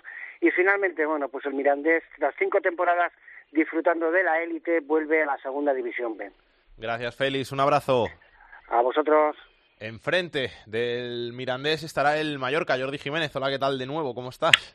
¿Qué tal? Pues, pues un Mallorca que, como decía Félix, va a desplazar aficionados. Podrían haber sido incluso más, podrían haber sido entre 300 y 400 de haber salido un vuelo charter que finalmente se ha cancelado porque no tenía plazas cubiertas o suficientes plazas cubiertas por el alto precio. Pero sí va a haber eh, desplazamiento masivo el domingo por la mañana con el coste de la insularidad que, que la verdad es que les sale, tienen que rascarse el bolsillo bastante los aficionados y encima con las remotas posibilidades que tiene el Mallorca, creo que tiene mucho mérito. Habrá 200 aficionados mallorquinistas allí en Andúba, pero el Mallorca sabe que si hace los deberes y, gana este partido por una diferencia de dos goles, puede tener opciones siempre que se den las combinaciones necesarias, que si pinchara el, el Nastic y pinchara el, el Alcorcón. Así que eh, el Mallorca va pues con sabiendo que está en el filo de la navaja, que o gana o prácticamente puede venir descendido de vuelta a la isla. Así que no hay, no hay excusas, tiene a todos los jugadores disponibles Sergi Barjuan, que curiosamente el Mallorca, aunque ahora mismo está eh, pues casi con un pie en segunda B, y, apurando esas opciones todavía de salvarse, está en su mejor momento deportivo de la temporada. Eh, suena chiste, pero es que es así. Eh, ha ganado tres partidos de cinco y está en el mejor momento del año. Lo que pasa que, claro, estaba tan mal que, y la diferencia de puntos era tan alta que por eso no ha salido del descenso. El otro día frente al Numancia fue un paso atrás, aunque no se perdió. Igualmente no hubiera dependido de sí mismo, aún empatando, aún ganando al, al Numancia. Así que a, a toda una carta se lo juegan este domingo. Un abrazo, Jordi. Venga, un abrazo por encima de Mallorca, de Mirandés y de Elche, del que ahora hablaremos, está el Alcorcón. Fouto, ¿cómo estás? ¿Qué tal, Salguero? Muy buenas. Bueno, pues eh, año complicado para el Alcorcón, que después de seis temporadas en la élite, en el fútbol profesional, podría bajar a, Segunda División B.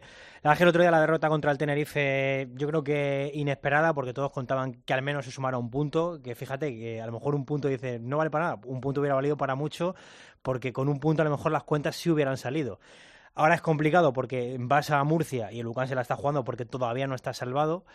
Y, y, con la obligación de, ganar. El Alcorcón sabe que depende de sí mismo, que ganando los dos partidos se salva, porque hay un duelo directo la última jornada en Tarragona entre el Nastic y el Lucán de Murcia, así que ganando los dos partidos se salva, pero lo difícil va a ser ganar en, Murcia, ¿no? Ante un equipo que, se la está jugando, que además en casa, en la condomina, es un equipo que no ha perdido muchos partidos. Y, bueno, y echando muchísimas cuentas, ¿no? Y levantándose mucho, desde luego, de, de, lo que ocurrió el otro día contra el Tenerife. Gracias, Fauto. Cuídate, un abrazo. El último equipo que está en estos momentos en descenso es el Elche. Jero Tormo, ¿cómo estás? Hola, ¿qué tal? ¿Cómo estás, Alex? ¿Qué tal las cosas por Elche? ¿Se confía en la salvación? Bueno, la verdad es que yo creo que es una mezcla de sensaciones, ¿no? Porque el equipo cuando ha querido ha podido. El problema está en que las últimas semanas se ha sumado tan solo un punto de los últimos 21 en juegos. Aún así, parece que desde la afición del Elche Club de Fútbol no se pierde esa ilusión por todavía pelear hasta la última jornada frente al Real Oviedo, pero para ello es impepinable tener que sumar, ya no digo el empate, sino la victoria en tierras gaditanas en el Ramón de Carranza frente al Cádiz. Son de momento ocho los autobuses que se han fletado por parte de la afición franjiverde hasta 10 tiene de margen el conjunto ilicitano por las entradas que se han repartido desde Cádiz, por lo tanto, de momento, el primer gol se puede decir que lo marca la afición del Elche, que a pesar de ese maltrato que ha sufrido durante esta temporada deportivamente hablando, pues no deja solo a su equipo y sigue confiando todavía en esa posibilidad. De momento, los jugadores se conjuran en torno a lograr esa victoria que dé ese margen todavía de esperanza al Elche Club de Fútbol, en donde, desde luego, lo que queda muy claro es que cuando parecía que ya todo estaba conseguido con eh, una mitad de temporada en donde el conjunto franjiverde deambulaba por mitad de tabla, pues se ha complicado la vida de tal manera que aquí pues poquita gente confía por las sensaciones, siempre por las sensaciones, no ya solamente por los resultados, sino por las sensaciones de que este el ciclo de fútbol pudiera salvarse. Gracias, Jero, un abrazo. Un abrazo. Carlos, ¿también crees que el descenso se queda como está? Eh, ahí tengo bastante más dudas. Creo que el Elche sí que va a descender seguro porque tiene que jugar en Cádiz y el Cádiz me parece que va a ganar y ya se lo va a quedar bastante imposible. Y sí que le doy muchas opciones al Alcorcón, por lo que decía Futo del, del duelo directo en la última jornada. Yo creo que puede ganar en Murcia y si gana Murcia se va a salvar. Yo, el Mallorca, creo que depende de, cómo llegue el Getafe a la última jornada. Si el Getafe se está jugando la tercera plaza, le doy pocas opciones, pero si el Getafe ya es tercero sí o sí porque le han acompañado los resultados, puede ganar y puede ganar los dos partidos. Yo al único que le doy algo de opciones es al Alcorcón. Fútbol femenino en Esto es Fútbol.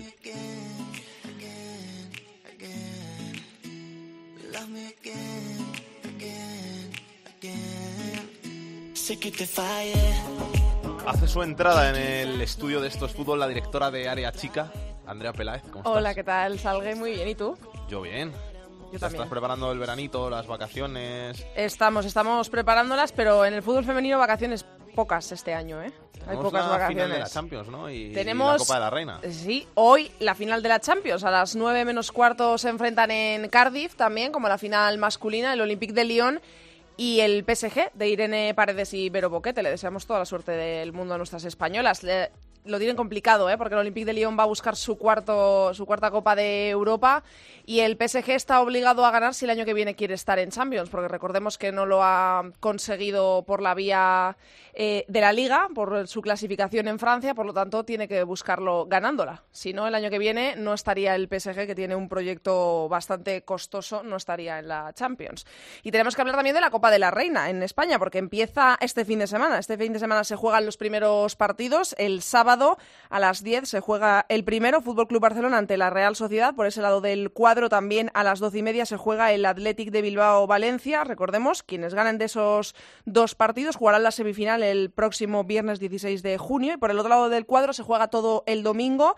A las 10, el Atlético de Madrid Féminas defiende en título las rojiblancas, actuales campeonas de la Liga, contra el Rayo Vallecano, es derby madrileño.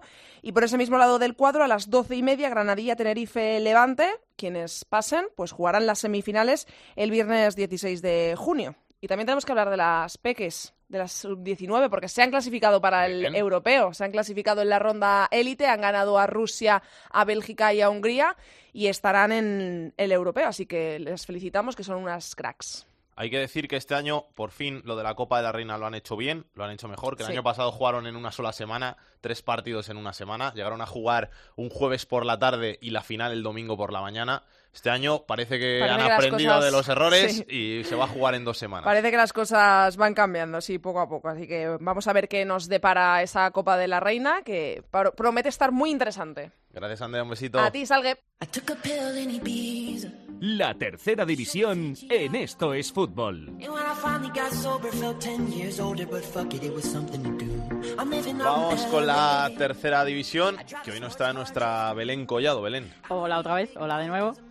Vamos a empezar recordando los campeones de grupo, que son el Olot, el Atlético B, el Formentera, el Deportivo B, la Gimnástica de Torrela Vega, el Betis B, el Talavera, las Palmas B y el Real Zaragoza B, que ya están en Segunda División B. Todos estos equipos el año que viene jugarán en la categoría de bronce del fútbol español. Y ahora hay otros que siguen jugando, que son los que quedan de las eliminatorias de segundos, terceros y cuartos, y los eliminados de estos duelos entre los primeros. Y esos son los que tú nos vas a recordar. ¿Qué Eso partidos es lo que voy a recordar, que tenemos un montón de partidos este sábado y domingo, la ida de semifinales de, de ese ascenso a Segunda B, el sábado a las seis y cuarto, Peña Deportiva Atlético Malagueño, a las seis y media Écija San Fernando, Antequera Badajoz, Almería B, Sporting B, Jerez Lorca Deportivo y Vitoria Atlético Cirbonero. Y el domingo a las 12 del mediodía, Santa Brígida Rápido, Rápido de Bouzas, Alcobendas Gimnástica de Torrelavega, Villarrobledo Náxara,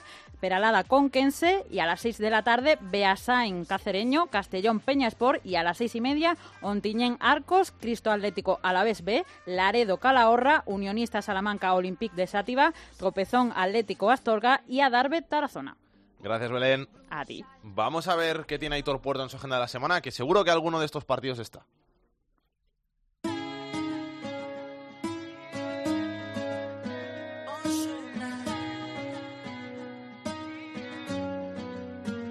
Comenzamos el repaso a la agenda futbolística del fin de semana con la segunda división, penúltima jornada. Los dos grandes partidos se van al domingo a las 8, primero en Montilivi, el Girona que recibe al Zaragoza, jugándose el ascenso matemático a la primera división. Mientras tanto, el Getafe también a las 8, el domingo recibe al Almería. En el playoff de ascenso a segunda división, segunda ronda, partidos de ida, destacamos los enfrentamientos entre el Atlético Baleares y uno de los damnificados eh, campeones, el Albacete. El partido será el domingo a las 12. El Valencia Mestalla recibe eh, también eh, el domingo a las 6 al Real Murcia. En el playoff de ascenso a Segunda División B, también segunda ronda, partidos de ida, hemos querido destacar los encuentros entre el Peralada y el Conquense y el Tropezón y el Atlético Astorga.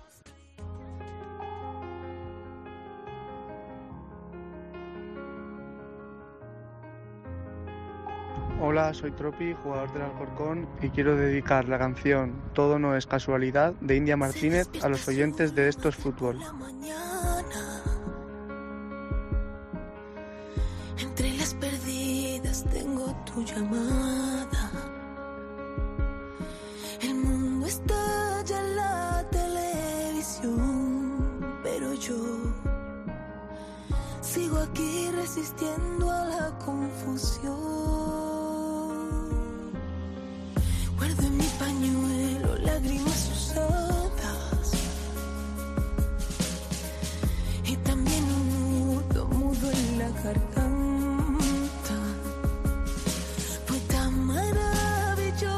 Con India Martínez nos vamos hasta la semana que viene, donde podemos tener un nuevo equipo de la primera división. Si el Girona, como ya hemos dicho, consigue empatar ante el Zaragoza. En la técnica ha estado el gran Jaime García, dirigiendo toda esta nave, que la semana que viene volverá con más fútbol de segunda, segunda B, tercera y fútbol femenino. Y para contaros, pues cómo van esos playoffs de ascenso, cómo quedan los primeros partidos de la Copa de la Reina, la penúltima jornada de la segunda división, Ganga, muchas cosas que tenemos que contar, ¿eh? Y muy bonitas. Y vamos a ver mucho fútbol este fin de semana. Yo voy a ir a ver al Getafe Almería. No lo dudaba. Voy a ir ahí a verlo. No sé si me tocará hacerlo para tiempo de juego, pero verlo en la grada del Coliseum voy a estar viéndolo que tenemos que ganar para meternos en playoff. A vosotros os esperamos aquí la semana que viene. Hasta entonces, que lo paséis bien, que disfrutéis del fin de semana. Besos y abrazos para todos. Chao, chao.